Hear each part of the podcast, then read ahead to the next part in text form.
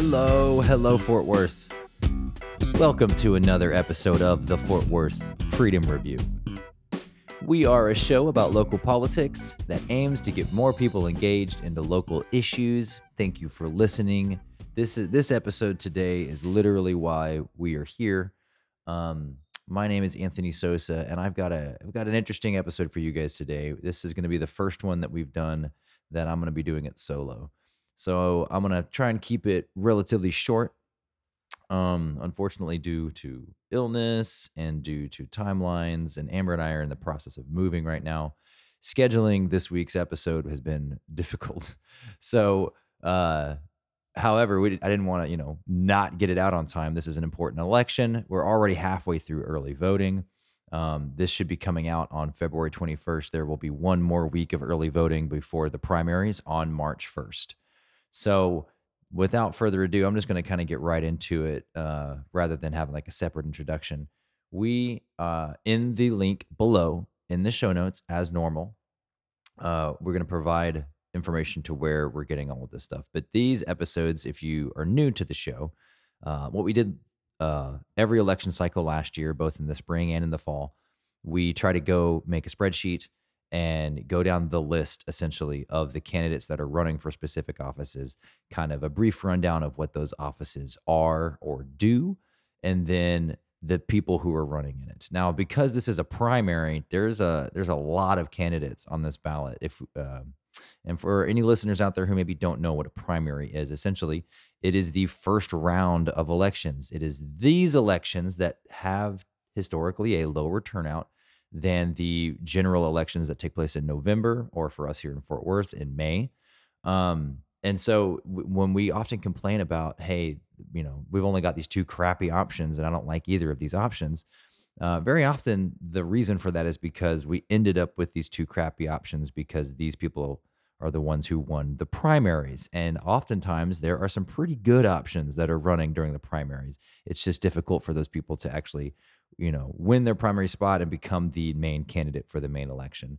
So I encourage you, every listener out there, if you are registered to vote, if you have not voted already, please vote sometime this week if you're listening to this episode at the end of February or at the very latest on March 1st, because it is very important that you get your voice heard in regards to selecting a good candidate for the real election.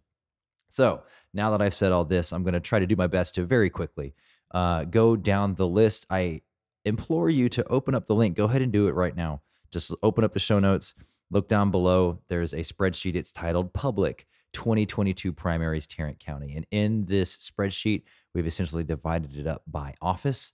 On the left hand side are the Democratic candidates, on the right hand side are the Republican candidates. And just by the way, uh, again, if you're new to the show, we don't really spend a lot of time on the Republican side of things. We are a left leaning podcast, we are a progressive podcast. Those are the issues that we care about. So uh, if you listen to last episode, which was a rebroadcast of the Texas Republican Party platform, uh, if you just check out that platform or go back and listen to that episode, um, it's pretty bonkers and crazy and and uh, insane. I don't know. It's it's it's bad. It's a bad platform.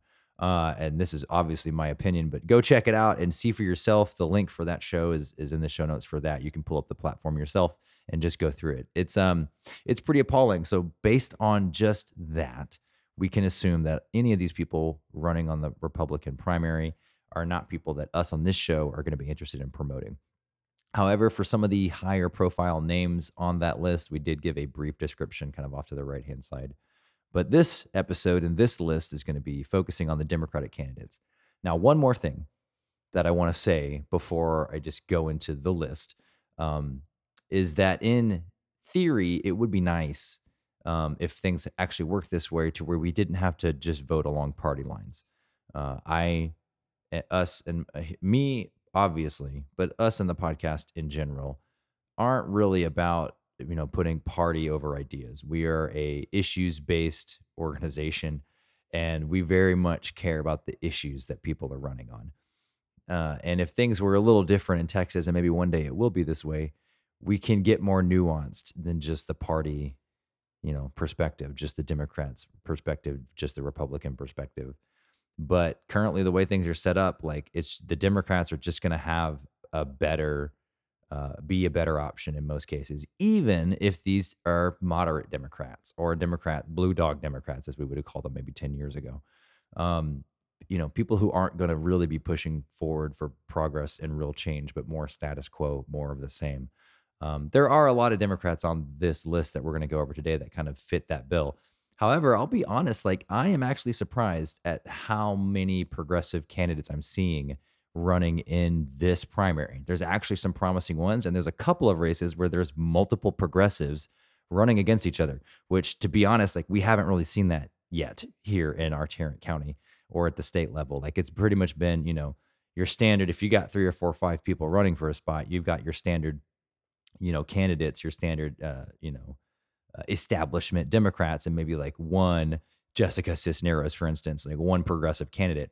Um, but we're seeing more of that now. So I hope this trend continues, especially as we get into the next the oncoming election cycles. I hope the progressive, you know, agenda, Medicare for all, uh, is picked up by more and more people as these ideas become more appealing and more, uh, you know, possible to the American audience. More candidates will pick up those ideas because they think it's going to help them win. And we're seeing that here. Like, there's a lot of candidates that are supporting Medicare for all, for instance, or supporting the legalization of marijuana, for instance. Uh, and we're seeing a lot more of that, even though maybe the rest of their platform is pretty spare the fair, pretty standard establishment. They're, they're actually appealing to, at the very least, you know, um, the expansion of Medicare, for instance. So, okay, I'm kind of already, you know, prefacing a bunch of prefacing, a bunch of prefacing. So we're just going to go ahead and start now. Uh, the way this list goes, we've divided everything into the Tarrant County offices that are that are having primaries, and then below that we have some national races, national offices, and then below that we have the state of Texas offices. So, and for all of the offices that people are running unopposed, um, we didn't spend any time covering that information. So between the four of us, we're kind of volunteering, uh, trying to trying to get this spreadsheet together. So we don't have too much free time, unfortunately, to just spend researching forever. So we were having to use our time wisely. We really only researched people that were primarying against each other essentially if they were unopposed then we'll cover them in the in the real election for either either in may or november so first is the county judge the county judge and we've already kind of talked about these candidates two episodes ago um, this is your deborah peoples versus your um, uh, betsy price you know we've we've seen this race before uh, running for mayor you know uh, multiple times over the past few election cycles here in the city of fort worth now, Betsy Price is running for county judge, and she's the front runner. She's the big name. There's multiple Republicans that are going to be primarying uh, alongside her against her as well. But on the Democratic side, we've only got two people. We've got Deborah Peoples and Marvin Sutton. And just to clarify once more, uh, this is in this sheet as well. For every office, we have a little info blurb about what they do. The county judge is essentially the mayor of the county, if you want to look at it that way. They're the uh, executive office, essentially. They're the fifth vote, the final vote on the uh, on the uh, county commissioner's court. So it is a very powerful position. You could argue more powerful than the mayor of Fort Worth because there's more people in Tarrant County than there are people in Fort Worth. So Marvin uh, has a, a, little bit of information about him. His website seemed to be pretty sparse, actually compared to some of the candidates on this list. And his issues were taxes, jobs, and health. And he, you know, elaborates a little bit, but not very much on that. So we've actually like derided Deborah Peoples on this podcast multiple times. We're not the biggest fans of Deborah Peoples for various reasons, particularly for her like union busting tactics when she was working at AT&T, among other things. However, um, compared to Marvin Sutton, she's the better candidate. She's actually it looks like she's been listening to maybe the you know further left further progressive side of the party and is kind of appealing more to that. So her her campaign for mayor last year when she was running um, didn't really hit these issues as much as she's hitting them now. So her platform is as such uh, high quality jobs invest in education and skilled trades affordable access to healthcare and affordable housing so can't really disagree with those things. Not too many specifics in regards to how she's going to achieve these things, but again, compared to Marvin, she's actually giving a lot more information. She also has more of name recognition, whatever that's worth. So those are the two candidates we have. To be honest, I wish we had better candidates running for county judge, but this is what we're working with. So um, on the spreadsheet, there will be occasionally a yellow um, cell, and that is essentially us kind of saying we endorse this platform or we endorse this person as a podcast. So if you're needing a cheat sheet, again, you know, it, most of us don't have time to go through and do all this research. So I know a lot of people out there listening are, are looking for a cheat sheet. Uh, I still encourage you guys to use all of the links. Every person's website who has a website is in this spreadsheet. So go check it out and read it for yourself if you're interested in that candidate. Um, we're essentially trying to reduce, uh, you know, all of that information into just a couple of words or, or phrases, so we can, you know, have a shorthand for this. But if if someone catches your eye, or if, if you're interested in someone's platform, go to that website, uh, go read their whole thing, find out more about them and what they're about and their issues before you actually, you know, go with our endorsement, for instance. So continuing on, now we have uh, a different office, criminal district judge. Uh, number four is the one that's uh, has a Democratic primary. Just real briefly, these district courts and the judges that that are presiding over these courts uh, essentially are looking over felony criminal cases, divorce cases, cases involving title to land, election contest cases, civil matters in which the amount of money or damages involved is $200 or more etc. So we've only got one candidate for this. His name's Sam Williams. So we didn't bother looking him up. Good luck, Sam. Uh, there are multiple other Republican criminal district judges that are running uh, for different judgeships, number three, number four, and stuff. So uh, as usual here in our location, uh, the Republicans tend to outnumber the Democrats in just about all offices. Uh, and we that's no different here in the the criminal district judges. So moving on, we've got the DA, the district attorney for Tarrant County, criminal district attorney. This Amber's the one that did the research on here, and I really wish she was she was here with me um, to kind of explain a little bit more about this stuff. She was actually really interested in this race. Um, real briefly, the district attorney analyzes and gathers evidence to determine if there are grounds for criminal prosecution of cases within their districts and presents the cases at trial. So this person is a prosecutor for the county um, they have the following duties essentially representing the state in prosecuting felony criminal cases, works within the law enforcement officers in an investigation of criminal cases, presents cases to a grand jury, represents victims of violence in protective orders, and represents the state in removing children from abusive households, among a long list of other things. So we have three people that are uh, running, uh, that are primarying for this office on the Democratic side. Um, they are Albert John Roberts, Lawrence Larry Meyers, and Tiffany D. Burks. And I wish I had I don't have it in front of me, but the incumbent, uh, the the current DA, the one who's not running again, um, there is some questions as to why she's not running again, whether she was actually being pushed out uh, by the by the Republican Party to to step down for various reasons. So there's a really really good, and I meant to say this at the top. There's a really good Fort Worth Weekly article this week. The the cover page and the cover article is a cheat sheet for the election. I highly recommend anyone listening right now go check that out. We also are going to have a link to that article below in the show notes as usual. Um, go check out that article because there is some information about a lot of these candidates that was very, very insightful. They did a really good job on this. Um, ah, here it is. Sharen Wilson is the name of the current DA.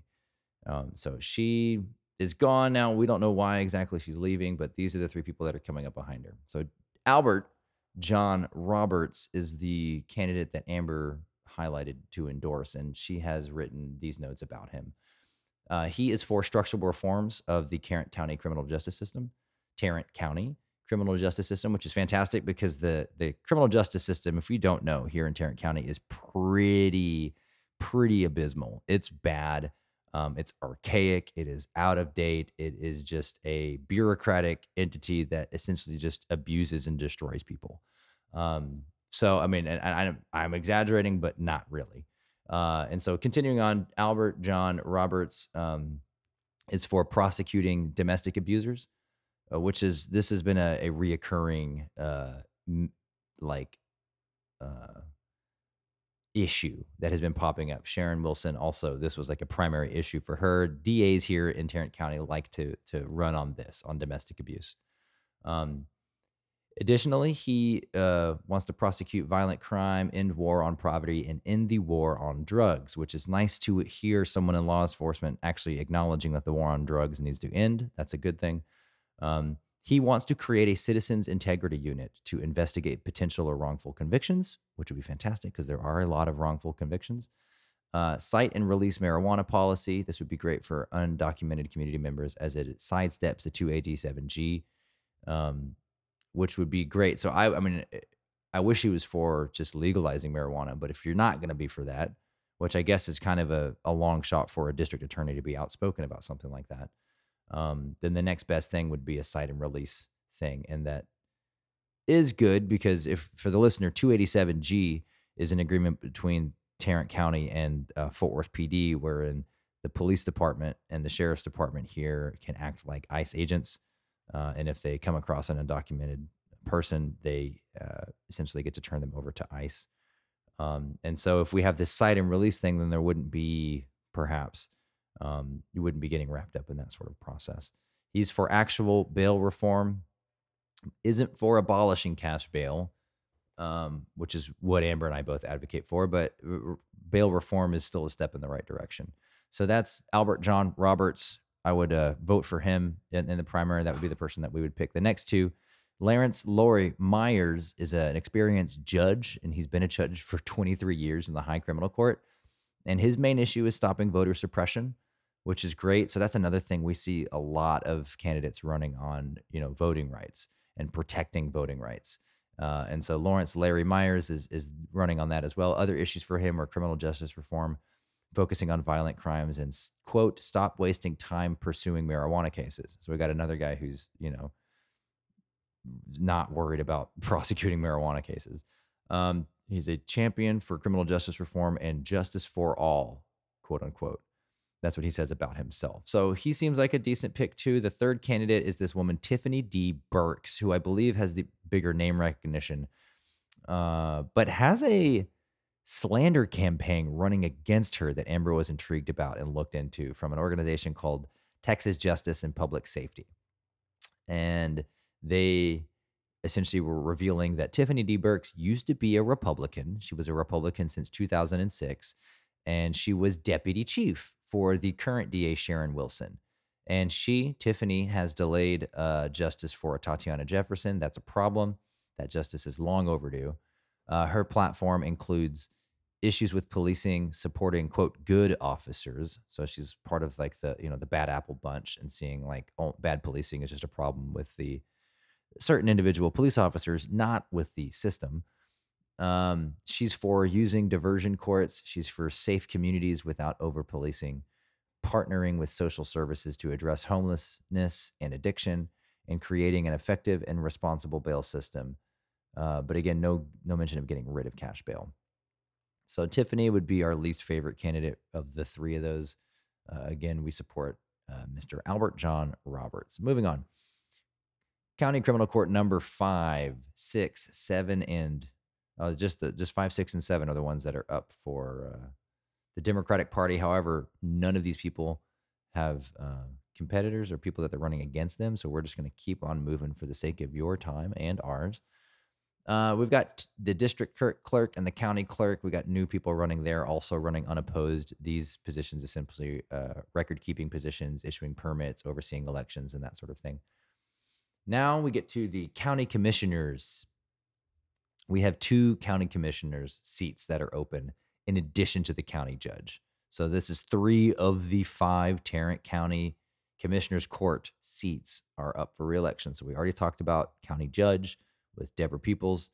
Um, for precinct two, which I don't have the map in front of me, unfortunately, but precinct two um, has two candidates, Ruby Faye Woolridge and Alisa Simmons and they both had good websites, good platforms. Ruby Faye uh, didn't really have any issues listed on her website, just a bunch of experience and endorsements, which I thought was strange. She's also a current Arlington City Council member. So she's already serving office in Arlington right now, and now she's running for Tarrant County Commissioner's seat. Uh, uh, and so it's to me, it's just weird that like you're already holding a public office. You probably already have issues that you've run on before, but on her current website, like none of those issues are, are listed. It's just like, hey, this is what I've done. So that's always suspicious to me, like as an issues oriented person. Like, what are you going to do? Uh, and Ruby Faye hasn't said she's really going to do anything. She just says she's has all these qualifications. So that leaves us to Alisa Simmons, who actually had a really good platform. And so hers was she focuses on access to healthcare, quote, economic parity, which is economic equality, which is nice. Um, I'm, I'm su- super for that. Uh, she's for affordable housing. She's for improving public safety, which that's kind of vague, but public safety being being a thing, equitable criminal justice systems. Uh, she's for expanding public transportation and for unfettered access to voting. So, and again, I encourage you to go to all these. If you someone you like, like maybe Miss Alisa Simmons here, uh, go check out her website. She's going to have way more details on those things. But if if the question is between her or Ruby Faye, who has no platform, then we're going to have to pick uh, Miss Simmons here. So go vote for Alisa Simmons for uh, precinct two if you are in precinct two. For precinct four, we've only got one guy, uh, Cedric D. Uh, oh, I'm going to butcher this. Oh no, Kanyinda. I hope that's how you say it. Cedric C. Kanyinda. Uh, go check out Cedric's website. He is running on a platform for healthcare public infrastructure, housing, and to lower taxes. So again, so just a comment. I haven't been talking about the Republicans much, but the other people running for precinct four is Joe D. Jody Johnson, which you may have seen his signs. They are all over the county. Uh, Mr. Jody D. Jody Jody Jody Johnson is uh he's the son of the current incumbent uh commissioner for precinct four JD Johnson. And JD has been holding that seat for 39 years. And there are allegations of corruption and misuse of government property and resources during his 39 year tenure. So now he's stepping down. So his son uh, is coming to take his place, which it, I don't know, man. Just like family, families running certain sections of the country, whether that be counties or you know states or whatever just leaves a bad taste in my mouth not really for that. And if okay jody's bad cool. Well who else is running for the uh, on the republican side? Manny ramirez uh, the fort worth poa police officers association president. That guy who's been very very outspoken and against black lives matter.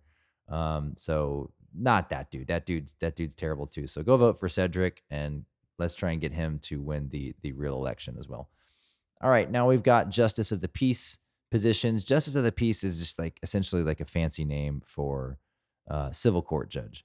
Um, these are the, these are the judges who you know sign wedding uh, licenses and do any sort of civil court not involving the criminal court. You know issues like that.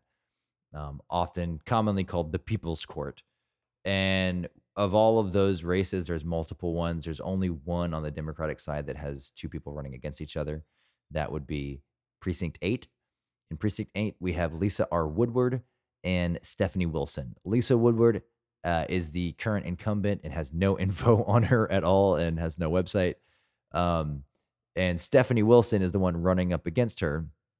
And she, her website's pretty sparse as well, but she at least has one. And she is running on lightening up truancy and understanding and recognizing that truancy can be disruptive and and damaging to certain families uh, based on their you know socioeconomic situations.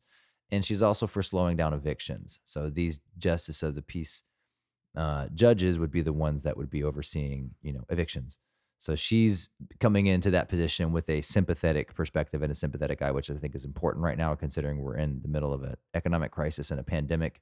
Um, people need compassion when it comes to the the civil court system. So if we had to pick, I would say vote for just Stephanie Wilson. That seems that seems pretty nice. Um, even though both of these candidates don't have too much information on them. All right, that is that's it for the county level. That actually went a little quicker than I thought it would. I really hope you guys are sticking with me. Um, from my end, this is incredibly boring just to hear my own voice for 25 minutes. I miss having miss having the guys here to shoot some ideas off of. Uh, anyways, thank you, listener, for for sticking through it. We're gonna keep on moving here to the national offices, national races uh, that are going on, and this, this things are getting spicy here. Actually, uh, the national races look pretty interesting. And so we've got uh, two uh, U.S. representatives that are running on the Democratic side, two districts essentially that have a healthy race, uh, primary race. So we've got District 12, which, man, I really should have that map open in front of me so I knew where this district was located. Um, somewhere, some part of it is in Tarrant County. If I, if I, had to guess, I think this is like near up near the airport, but I could be wrong about that. Um, District 12. So we've got 1, 2, 3, 4, 5, 6, 7, 8, 9, 10, 11, 12, 13. Now I'm scrolling and losing count. We've got a lot of candidates running uh, for this district. And um, this was another one that the Fort Worth Weekly article kind of uh, shed some light on in regards to the incumbent and how uh, how big they've been in, in this seat for a long time. So, but I don't have that with me right here. I apologize. So, anyways, let's go down the list of these dozen or so candidates. There were four, four that had decent progressive platforms, um, which is pretty good to have that many out. Now, so that means we've got eight that are like moderates or even like Republicans in disguise. But uh, it's it's pretty nice to actually have have a one in three chance, I suppose, to get a, a progressive in Congress, one from Texas, more or less. Um, so that that'd be great. So rather than running through all 12 of these, I'm just going to talk about those four that we like. This would be Kathy Fragnoli. Um, and if you want to know more about the rest of them, there's the spreadsheet. Go through it. Um, Kathy Fragnoli, uh, her her website was good. She was running on uh, the environment and climate change, uh, social security expansion. This is one I saw a couple times, which is yes, I'm yes, we need to be providing more support through social security, whether that means uh, you know giving a larger payout or more protections through social security or using the social security act to bolster things such as you know unemployment or disability and those sorts of things so it would expansion that that would be great. We haven't been hearing people talk about that lately. Uh, LGBTQIA rights, so fantastic. Um, she one thing she had on her platform, which I don't think I saw anywhere else on here, was big pharma and addiction. Uh, she was very concerned with and focused on the power of big pharma and the opioid crisis. So that's great. That's certainly something that is, has still been going on this entire decade. It was, you know, you're hearing it on the news all the time five, six, seven years ago. Uh, you don't hear it as much anymore, but that is still happening. We still have an epidemic right now that needs addressing. So it's nice that Mrs. Uh, Kathy Fragnoli is is is putting that on her radar. Uh, she's also for veterans and mental health issues. Uh, she is advocating for consumer protection and against predatory lending practices, and is also for election reform. Now, I, I want to clarify election reform isn't the same as like voting rights. Um, we do see a lot of voting rights, people wanting to protect voting rights or expand voting rights. Election election reform would be like getting money out of politics or tightening the regulations or restrictions on uh, you know how either PACs or parties like what they can do during election, who's able to disclose what money, that type of stuff. That would be election reform. So, and come to think of it, I don't really think I saw that on anyone else's platform on this sheet either. So that's that's pretty cool. Fragnoli's got a pretty interesting platform here. Uh, another person that we support uh, uh in in this um, District 12 seat is uh, Arthur Dixon. Arthur Dixon, I think, had the most progressive platform that I've seen in the entire election.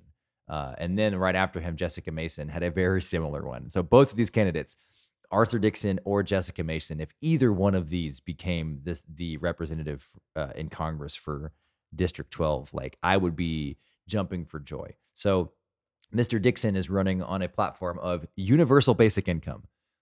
So the Andrew Yang platform, the giving, I think, and I'll have to go back on his website. I believe he was saying a thousand dollars a month for every American, um, which would, yeah. So we need to probably spend more time talking about UBI. We did kind of when we started this podcast. Uh, uh, we talked about it quite frequently. It's something, it's an issue that Amber and I are both uh, passionate about. Uh, so maybe we'll come back and do more of a deep dive on that here in the near future. If you don't know, um, studies are showing essentially, and studies have shown over the past 50, 60 years plus, uh, that universal basic income does help people rather than hurt people. It certainly doesn't hurt the economy, especially if you can afford it. And a little money goes a long way when you're giving it to people. So again, we are in an economic crisis right now just in regards to like the one issue I mentioned a second ago, evictions. If we had a universal basic income, uh, people would be able to pay their rent. Uh, and so we wouldn't see as many people displaced. That's important. Okay. Anyways, universal basic income. He's also for a $15 minimum wage. Fantastic. He is for Medicare for all, healthcare for everybody. Fantastic. He is for free community college. Fantastic. He also is for the Green New Deal and wants us to join the Green New Deal. So, yes, absolutely fantastic. And he is also for legalizing marijuana. So, you know, six for six there. Those are all, I just, yeah, that, that dude would be awesome. And he's a young guy too. Um, so yeah, and uh, I've been noticing the legalized marijuana one. I think a lot of these people should like open with that. That should probably be the first thing they put on their platform because there's quite a few of these people that like it's, it's like the last thing or the next to last thing that they say. And I don't know if they're trying to, I don't know the reasoning for that. To me, that would be like a, a big selling point. Even Beto is now like running on a pro legalizing marijuana campaign. That's what he's leaning into. So yeah, so Arthur, fantastic, love it. Uh, and then uh, Jessica Mason is also running for the same seat, and her platform is almost just as amazing, if not more amazing, than Mr. Dixon's. She is running on universal health care or Medicare for all. She is running on criminal justice reform, community investment, climate justice, and green jobs, uh, affordable housing. She is unions for all, pro unions, and not just like being pro union, but unions for everybody, which, like, yes, please. Yes, please. Um, immigration reform, anti corruption, economic justice, diplomacy first. So thankfully, we got someone coming in there with foreign policy takes. You're going to be in Congress. You're going to have to deal with some foreign policy stuff at the national level. So good. She's for diplomacy first, not wars first. And this lady's a veteran, if I remember correctly. Um, I'm like 99% sure Jessica Mason's a veteran. And then, yeah, yeah. And then care for veterans was one of her other primary issues. So, yes, uh, Jessica Mason is fantastic. Her website is like super awesome too. Like, whoever made her website did a really really good job. They actually got a good eye, you know, for design. Uh, some of these websites are pretty rough. Jessica Mason's good, you know, for what that's worth. Not not that you necessarily need to vote somebody because of their website, but you know, uh, appearance is important. So the after that, the last person for District Four that we would like to you know let you know about is Jane Hope Ham- Hamilton, uh, and Jane Hope Hamilton is running uh, for voting rights, jobs and economy, affordable housing, police reform, Medicare for all, quote, massive reinvestment in public education, which that just makes me feel warm and fuzzy when I see people talking about a massive reinvestment into public education. That would be fantastic as a teacher myself. Um, and she's for seniors, and that's that's another thing. The elderly and the senior population is something that I'm seeing on many many platforms on this list. That people are, are wanting to do stuff to uh, addressing the seniors. And like, here's the deal: like the Boomer generation is the you know they call it the baby boom because it was like more babies ever had than we've ever had in this country it was a big population boom right well now that population is getting old and we're going to need to deal with that as a society as an as, and as a country that is going to have economic implications especially when the generations under them like the gen z i'm sorry gen xers uh, uh, us millennials and the gen z there's there's less there's less of us um, and so and we are not in the financial situation that they were in when they maybe had to take care of their parents or were dealing with that sort of thing with their parents. Um, it's a very different situation. So financially, like we're gonna have to figure out what to do with this aging population and how to take care of them. So it's nice to see that Mrs. Jane Hope Hamilton is putting that in her platform as well. Uh, okay, so then the, uh, this this the the next Congress seat that is up for the National Congress, U.S. Congress, is is District 33. This is my district, um, and we've only got two guys running. They both ran last time. Um, Marc Veasey and Carlos Quintanilla. I'm not excited about either of these guys. Veasey's been in the seat for I don't know a decade now or something, like maybe even longer uh Veasey is just like your your spare the fair, you know, you're just standard establishment Democrat. Like is just always simping for Nancy Pelosi and trying to get brownie points, like taking pictures with her and like going to her events and stuff. He just like it's a big suck up for Pelosi, which just kind of grosses me out. Like I get it, you got to play the political game or whatever, but I wish we had like a real progressive in there. And so the uh, the guy running against him, Carlos Quintanilla, is like just not Marc Veasey, but he's like not really any better. Their platforms look very similar and they're very vague.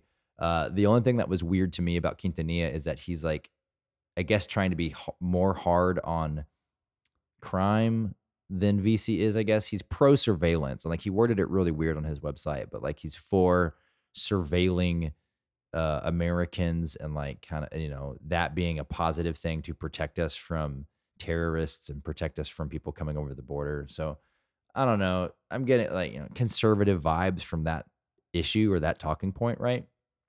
And then I don't know, Veasey, like, I don't know. I'm just not impressed with Veasey as someone who's had him as as his representative for a while now.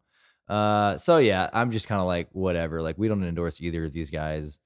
Uh, like I don't know who I'm. I guess I'm gonna have to vote for Veasey again. I might just not. I might just not vote. Um, and just skip skip that that office because I don't know. I, am not excited really about either of them. I don't think Quintanilla's got a chance. He like got five percent of the vote last time around in the last primary. So, I mean, if he just gets, you know, more than 5%, that'll be an improvement on his part. But I don't know. Another weird thing that's for for us and I think Thomas is is on Facebook. But for the rest of us, I don't maybe Rose is too, but Amber and I are not on Facebook. And so we kind of miss a lot of this can't some of the campaign stuff that these people do we just don't see it, see their uh, their online presence. So uh, uh, uh, unless you know these people are putting themselves out there on that platform, I'm not aware of, of either of these guys putting themselves out there. All right, now we're finishing up. We just got the state offices, and then we'll be we'll be done. So this will be a really short podcast. Uh, thank you again, listener. I know this one may be a little more dull than some of the other episodes we have. We'll hopefully come back here in a couple weeks with some more spicy conversations and, and debates with you guys. All right, governor. Huh. So we've talked about this uh kind of multiple times already this year. Beto, right? Beto O'Rourke's running. Uh we've got, you know, Greg Abbott's running again. Greg Abbott's running against, you know, a bunch of other crazy Republicans that are all trying to, you know, vie for who's craziest. Uh, Rick Perry's back on the ballot again for some reason. Like, yeah. And so I don't know. The Republican side is going to be interesting in its own right. But in regards to like, who are you going to vote for and who am I going to vote for? What are we going to do? Um, like, kind of with Peoples, like we were like, we don't really like Deborah Peoples, but in this race, we think she's the best candidate. Uh, it's kind of how I feel about Beto. Like, I don't like Beto. I know Thomas loves Beto. Thomas and I kind of don't quite see eye to eye on on on how we feel about Beto, but uh, he is not leaning on the gun thing anymore. I think he recognizes that was maybe uh, you know a failure of his Democratic presidential run. Uh, and now that he's running again for a state office as governor, it's like, man, you said you're going to take people's guns. Like people aren't going to forget that. So he's not saying that. He's actually come out and said, I'm not going to take your guns. But it's like, you know, once you say that, it's kind of hard to put that genie back in the bottle. But anyways, he is running on uh, power grid fixing the power grid, having sustainable working power grid, um, which a lot of these people running for Texas offices are. He's running on quote fully funded public schools, which that that makes me feel all warm and fuzzy again. Yeah, you can talk about giving schools like all the money they need, all of the schools all the money they need. Let's not be selective about all that stuff. Yeah, that sounds great. Um, rural investment, which is a big thing, meaning like rural infrastructure that also includes internet and broadband. Like there are lots of parts of Texas that still don't have, you know, the same equal access that those of us in the city have. And so that's a priority for him, as it should be. And that's good. I support that. He's also for legalizing marijuana, and that's probably the most, uh, you know, the most exciting thing on Beto's platform. Uh, it's also for protecting voting rights and protecting women's reproductive rights. So that's good, and that's consistent for him. When he was running for senator against Ted Cruz, I got to ask him a question at an event and asked him what was the one policy, one thing he was not willing to budge on and uh, he said women's reproductive rights then, and so it's nice to see that he's still holding uh, his side of the bargain on that. So besides Beto, we've got a guy Michael Cooper, who I guess if I had to have a second pick, it would be this guy. Um, he's running on human rights, and just by putting it and framing it as human rights on your platform, I think is pretty based. Like it's not you're not you're just catering to one group of people. That human rights just kind of covers all the bases, right? It covers all you know, race issues, all LGBTQIA issues. Just we're all humans, right? And so we all, we improve everybody's rights. Yeah, I'm about that. Um, he's for criminal justice reform, climate change, education, and, and the Texas economy. So kind of generic on everything else. Joy Diaz uh, sucks. Do not vote for Joyce Diaz would be our our recommendation. She is a Republican. um, and just only running as a Democrat because she doesn't think she could beat Abbott as a Republican primary, which is probably true, just totally true. She's probably not going to be able to get any hardly any votes for as a Democrat either. She used to work in media, uh, and we talked about her briefly a couple of episodes ago on the podcast. So she has some connections there and is able to has been able to acquire a lot of media coverage because of it because of it. But her platform is I don't know it was weird to me. The very first thing, number one on her platform was individual rights, which is a Republican platform issue or talking point. When you're when you're concerned about your personal rights over other people's rights, um, you know that's a right wing thing. So that's that's the first thing on her thing on her list. It goes on and it gets a little better from there. It's criminal justice reform, reproductive rights, infrastructure.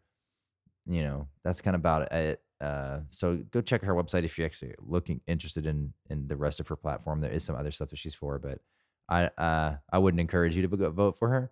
The next person is, and I, I don't know how these people, how this happens, but this happens every election for many offices. Uh, they just don't do anything once they apply for the, you know, once they register to run. So this guy, uh, Inocencio Barrientos, also known, I guess, Eno is his nickname, Eno Barrientos. Uh, no information, nothing on him. I couldn't find anything about him, but he's he's running for governor. So so there's that. Uh, and then we've got Rich Wakeland, and this guy seemed super conservative as well for a Democrat. Again, running for governor. Uh, his issues were quote focus on blue and white collar needs, quote protect protect the oil and gas industry, protect the oil and gas industry. That's what this Democrat is running on. Um, protect all constitutional issues. And then, like, just to throw a curveball in there, women's reproductive rights. So this dude's a seems very uh, Joe Manchin to me. Um, so that's it. That's all we got for governor. So in that list, you know, of those five people, I think Beto is actually going to be your best bet. I don't know if he's actually going to win or not. I don't know the odds of him actually winning. I think I remember a poll came out this past week where he's still like trailing very far behind uh, Abbott, even though Abbott is widely hated at this point. So I don't know. We'll see. We'll see what happens. Moving on. Lieutenant governor. Okay, so this one was interesting. And if we don't know, um, I guess I, sh- I haven't been doing this for all the offices, so I apologize if you don't know what an office does. Go go look in the spreadsheet. In regards to the lieutenant governor, um, the lieutenant governor establishes all special and standing committees, appoints all chairpersons and members, and assigns all Senate legislation to the committee of his choice. The lieutenant governor decides all questions of parliamentary procedure in the Senate. So this is like is a pretty powerful position. Like you can look at it as the vice president in the US Congress or the Senate, like the vice president's the extra vote if the Senate is deadlocked 50-50, the vice president gets a like a tie-breaking vote but they also kind of like preside over the Senate and, and you know and and do all of the parliamentary procedure. The lieutenant governor does the same thing. They get to select all the committees, like which committees are going to exist, who's going to be the head of those committees, um, and like that is that is a big power move when you you know at least at the congressional level in the U.S. Congress is what I know more about, but I imagine it's analogous to the to the state house as well. That's like the whole thing, like bills and laws when they're being made they have to pass through committee first before they can then be presented to the floor and most bills die in committee like most bills don't even make it past committee and it's because of usually who the chairperson of the committee is and how much political will they have to you know tackle a certain issue so like i mean literally like laws are made or are broken in the committee so being lieutenant governor offers you a lot of power if you've got one in there that's for, you know, for change and for reform, which is typically in Texas, it's just a bunch of people, you know, trying to keep things the way that they are or roll back roll them back to the way they used to be even further. There's not a lot of like reform going on in Texas. Um, you would need a lieutenant governor who is for that to to essentially make that happen. So we've got three people running for this position. Only one person was appealing to us as a podcast. Um, Mike Collier is the first person. He was saying fund public schools, fix the grid. He's for women women's reproduction rights, uh, fight climate change reform, and oh, and reform criminal justice. So Mike Collier seems all right. You know, I didn't have any strong thing to say one one way or the other on him. Uh, Michelle Beckley is the second person running, and she essentially was saying fully fund public schools. She's for free and fair elections and community values. And again, just not I don't know. I guess I would be wanting more from somebody. That's still not bad. Those aren't bad things. But uh, the third person was the person who jumped up to me. It seemed decent. Her name was Carla Brailey. So we endorsed Carla Brailey. Her issues were education, funding, and freedom, meaning the freedom for the school districts to decide. Uh, which I actually agree with. If we're going to have a, a functioning edu- education system, we can't have the governor essentially dictating what all the schools can and can't do on a whim uh, which is what's happening now. The schools need to be semi-autonomous. The districts need to be autonomous, which is which is what they're supposed to be. Um, that's why we have FF. Uh, that's why we have ISDs here in the state. Not every state has ISDs. Um, so she's also for expanding Medicaid, which is good. I wish she was for Medicare for all, but like the next best thing is the expansion of Medicaid. So okay, good on that. Uh, private investment in child and elderly elder, elderly care. So there's that again. Um, so you know, not private investment, forgive me, public investment in child and elderly care, meaning spending government money helping children and helping the elderly. Uh, yes, please. Uh, $15 minimum wage. There we go. That's the reason I think we really got excited about her is she's the only of these three candidates, the only one who put $15 minimum wage on her platform. She's also for voting rights and she is for some gun restrictions. So, you know, take that as you will. I think we are so far to the right on gun issues here in the state of Texas that you could add, for me personally, a decent amount of gun restrictions and I would be okay with it because we pretty much can just do whatever we want in this state at this point. So, you know, if uh, I'm not for taking guns away by any means, I'm a gun owner myself.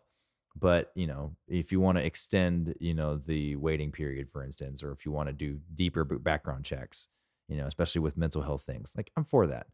So that's kind of seemed to be the type of stuff that Carla Brailey was for. So if you're okay with that and want a $15 minimum wage as well, then maybe maybe vote for Carla. Next is the Attorney General's office. This is Ken Paxton's office, the crazy, insane, corrupt dude who's got like multiple FBI investigations against him. Like this, the dude just we've done more episodes on Ken Paxton than I think anybody.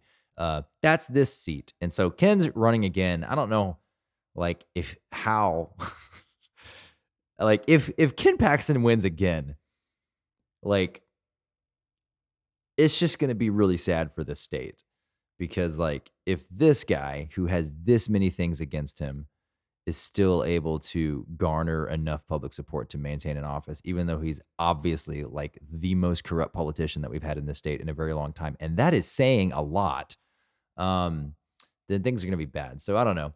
Just you know vote for one of these primary candidates. We've got five running on the democratic side for attorney general uh, there is one. There's one that we actually support. There's actually one decent one in there. Go vote for Joe Jaworski. That's the guy that we're for. He is for uh, you know essentially upholding Obamacare, uh, which is spare the you know which is par for the course. But he is for legalizing marijuana. He is saying that he will create a civil rights division when it comes to criminal justice uh, issues. Um, he wants local school authority, so there's that again, and he wants to improve and increase voter access. So that seems great. The the second person, I'm not going to read all five of these because there's a couple people that didn't have any information. Again, um, Mike Fields is an ex-Republican, but there's nothing. He had nothing there. Uh, S. T. Bone Raynor had no website, no information on him. Rochelle Mercedes Garza uh, is a former uh, ACLU attorney which is fantastic. That's a great organization to be coming from. Uh, she's pro healthcare, pro voting rights, pro reproductive rights. So the only thing that maybe she's not for legalizing marijuana. So that's the only thing I was like, eh, I guess Joe. I guess Joe would be the guy. Um, and then Lee Merritt is another candidate who's running, who seems has a you know relatively decent platform: voting rights, public education, women's reproductive rights, uh, fixing the power grid, mental health, and quote economic empowerment. And so again, kind of vague stuff. If you want more about Lee's take, you can go to his website. But I think Joe, with the with legalizing marijuana, is going to take the cake for Attorney General, especially. So again, Attorney General is the essentially head police officer of the state of Texas. They are the I'll read from our little thing defending the state of Texas and its duly elected laws by providing legal representation to the state, serving the children of Texas through the enforcement of the state's child support laws, securing justice for Texans, protecting Texans from waste, fraud, and abuse, and safeguarding the freedoms of Texans as guaranteed by the United States and Texas constitutions. And that's not what Ken Paxton has done with the office. He's essentially just upheld capital and upheld businesses over people. Moving on, uh, comptroller of public accounts. Yeah, now we're getting into the like the smaller esoteric offices, but these are these are important. So, comptroller, what do they do? They are the state's cashier. Essentially, they receive, disperse, count, safeguard, and record and allocate and manage and report on the state's cash flow. In addition, this Texas comptroller chairs the state treasury safekeeping trust, which invests, manages, and oversees more than $50 billion in assets. So, this is our money person. This is our financier. They're going to be the person that's handling all the state's money. So, we want them to be, you know, for using that money for certain issues, right? So, we've got three candidates running for this office. Two of them are running on pretty decent platforms. We got Janet T. Dudding.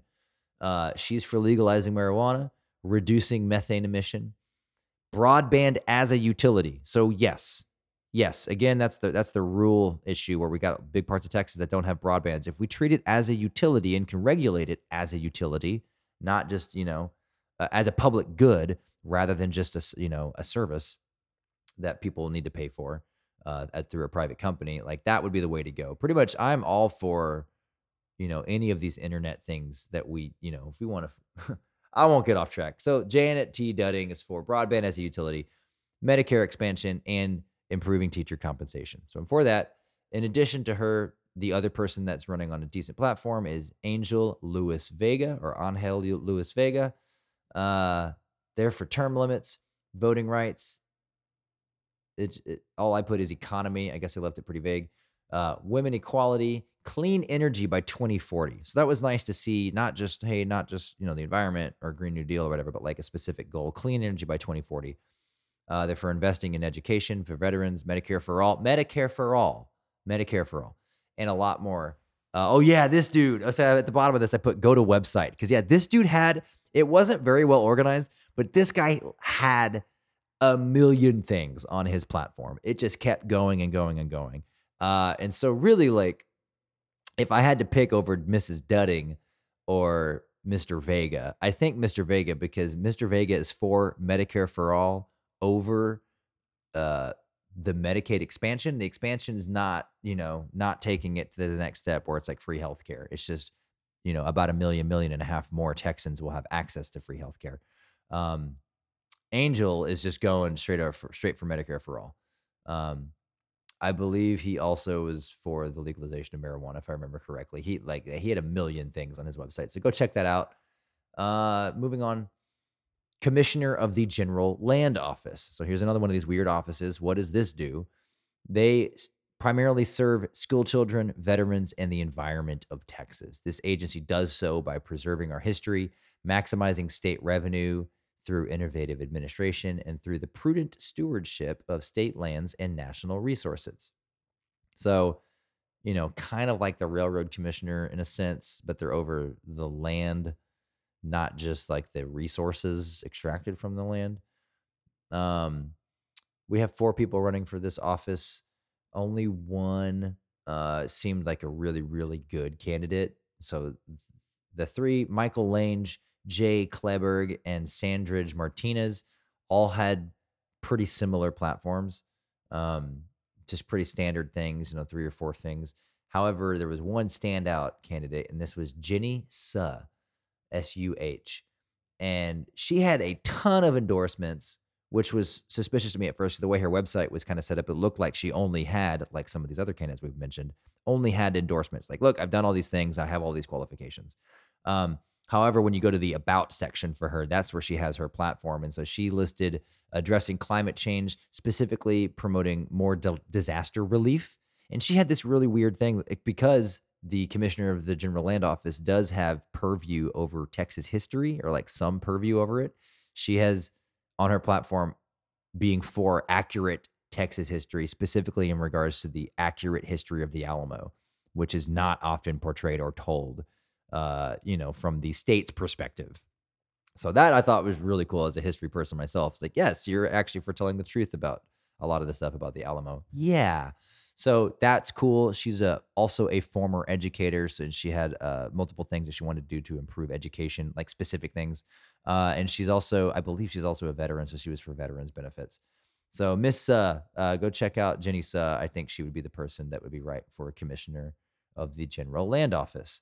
And additionally, just get some more representation in there. I don't believe we have really any Asian, uh, uh, you know, representation in our state offices. And on that note, there's actually there. What what office was it? We're getting close to the bottom. Um, there was one office where we did have multiple. Okay, okay, here we go. Here we go. Sorry, I'm get I'm, I'm swerving, guys. I'm swerving. I'm swerving. Okay, I'm just spinning up and down on the spreadsheet. All right, we're gonna keep on moving.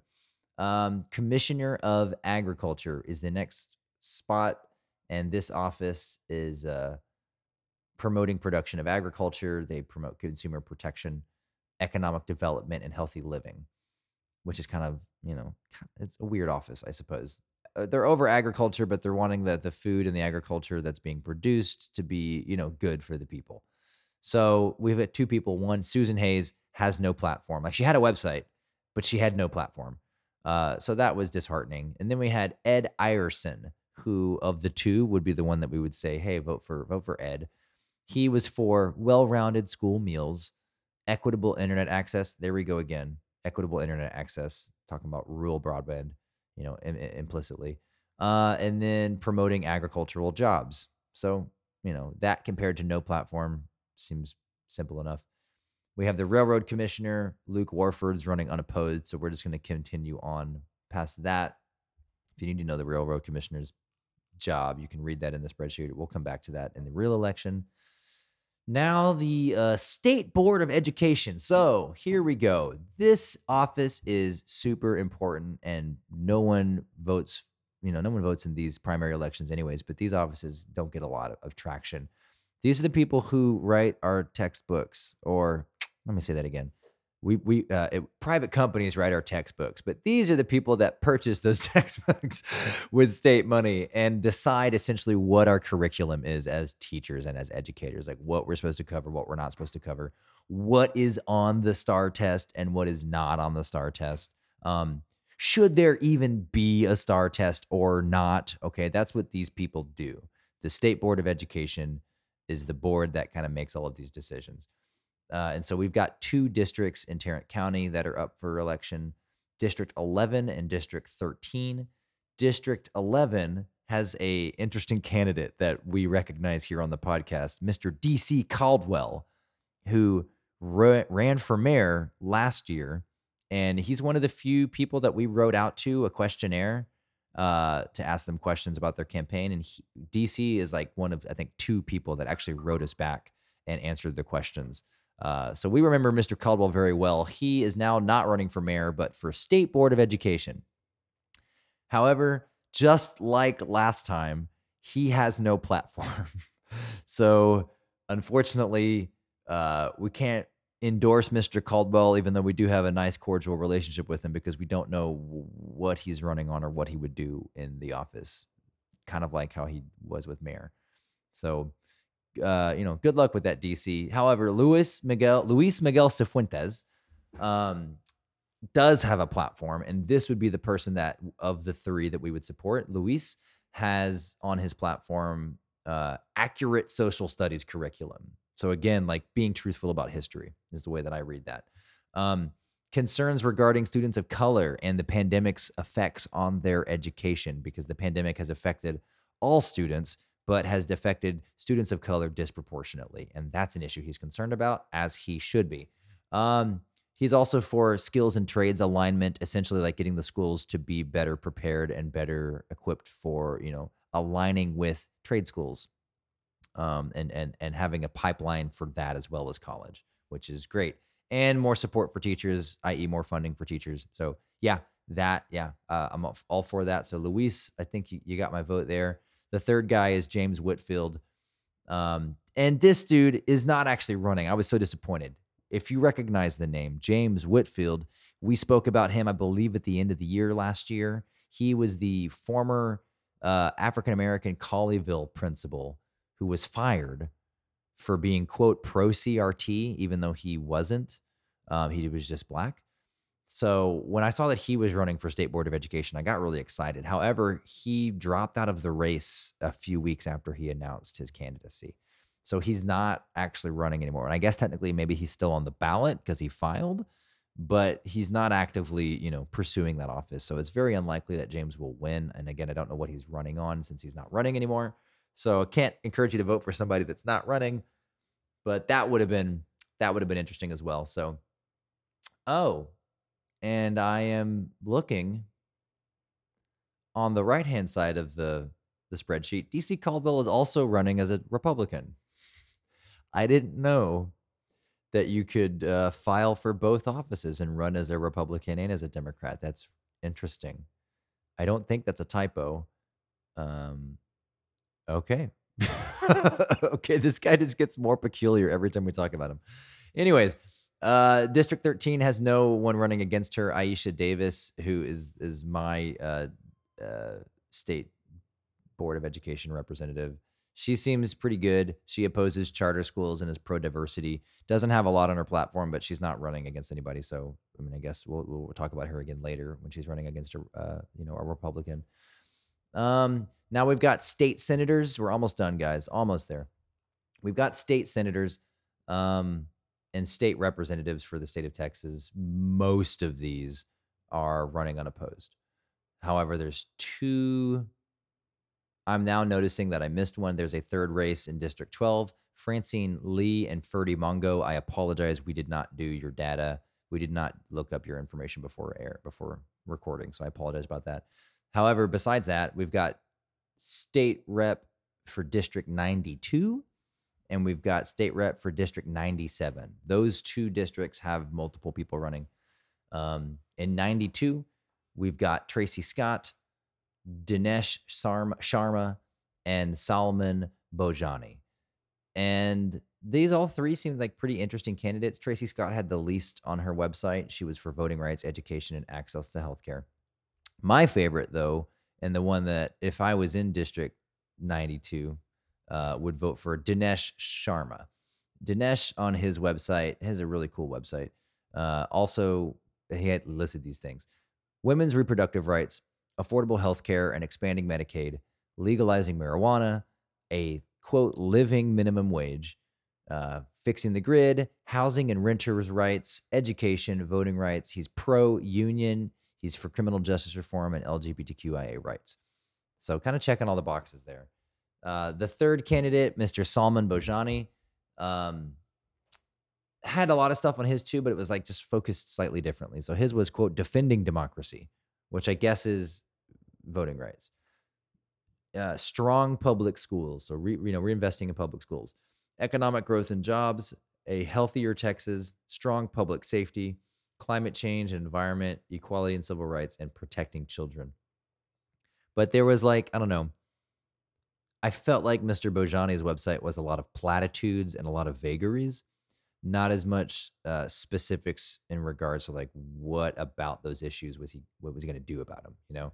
But how Dinesh and Dinesh Sharma's website, I felt like provided more information on, on that. So that's the person that I'm going to say, hey, vote for Sharma. Uh, and then the only other state rep office was 97, District 97. And the, there's two people in that one, and one of them doesn't have a website. So Lauren McLaurin had a Ballotpedia, but no page. And then Christopher Rector. Now, I think, and I could be wrong because I, I haven't gone back and checked. I think this is the guy who was running for mayor last year.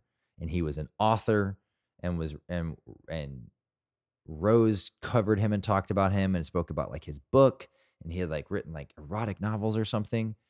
And we kind of like didn't dislike him, but we kind of made fun of him a little bit on the podcast. We are just like, who's this guy? If this is the same guy, because I could be wrong, uh, he has totally revamped his his uh, political image. None of that stuff was there. He had a real website this time. He had a real platform. It wasn't just like his Amazon book link. Um, and it seemed to be decent issues. And so I'm I'm second guessing myself. I'm wondering, is this even the same guy? It kind of looked like him in the picture, and I'm pretty sure Rector, like I don't know, I'm pretty sure this is the guy. But now his, his this is his platform, which was some good stuff. legalizing marijuana, uh, voting rights, gun safety, power grid. He's pro choice and he's LGBTQIA rights. And compared to what I thought he was, essentially like a centrist or a conservative uh, when he was running for mayor, as a state rep, it almost seems like not the same person, which is why I say I could be wrong and it might actually be a different person. Either way, if you're in District 97, between Lauren McLaurin, who's got no info on her, and Mr. Christopher Rector, who's got some decent stuff on his platform, I would vote for him. So vote for Rector if you're in District 97. Everyone else is running unopposed. So we'll talk about them later. And this is the last, that's it. This is it. I'm not going to bother you guys with the Second Court of Appeals District Place Three Justice, because again, all of these justices, the bottom of the spreadsheet, they're all running unopposed. So that is it, guys. Wow, that was a little over an hour. That's a long time to just be doing what I'm doing. So if you've made it here to the end of the podcast, I appreciate your time uh, and your and your research. You are a dedicated voter, and I hope you feel slightly more informed than you were before you listened to this. Again, go down below, click on all the links, research the candidates that you vibed with, the ones that you you know dug the most. Uh, go read their information, double check and triple check that you still vibe with them before you go vote. I would recommend making a little, a little, you know, jot down on a on a note card or a post-it note or something before you go the names of the people that you want to vote for. So when you do get to the voting booth sometime this week, hopefully you're early voting, um, you know, you can just do that rather quickly. One other thing before I get off with you guys, um, don't vote by mail. Not this election. Uh, I, I wish I could encourage that and and you know it would work out, but I, I am seeing so many stories about people's ballots being rejected uh, because of the new restrictions on voting by mail that it's just not worth it unless you can't vote any other way. If, if you have to have that accommodation, then I understand, but I would triple and quadruple, you know, check everything before you submit it. One, uh, I'm noticing, you know, people's things are being rejected for all sorts of ridiculous reasons. Uh, address, you know old addresses or what precinct you initially like registered in or like all sorts of weird different things as as to you know what republicans essentially who made these new voting restriction laws last august um it's just making it really hard to to get a vote by mail ballot to be accepted so if at all possible vote this week so you can go ahead and get your vote in early and not have to you know perhaps maybe wait in lines uh, on election day which again is march 1st so Thank you again. This is the Fort Worth Freedom Review. We love you guys. My name is Anthony Sosa. I guess I'll read the last part of what I'm supposed to, what I'm supposed to read. I'll read the read here at the end. This podcast is made possible by the Justice Reform League, a Fort Worth-based nonprofit. You can sign up for our newsletter and get updates on Fort Worth political news and deep dives into local issues at our website, justicereformleague.net.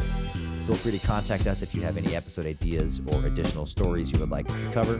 Hit us up on Twitter at FW Review and on Instagram at Fort Worth Freedom Review, or send us a Gmail at FW Freedom Review at gmail.com. Thanks, guys, and have a great day.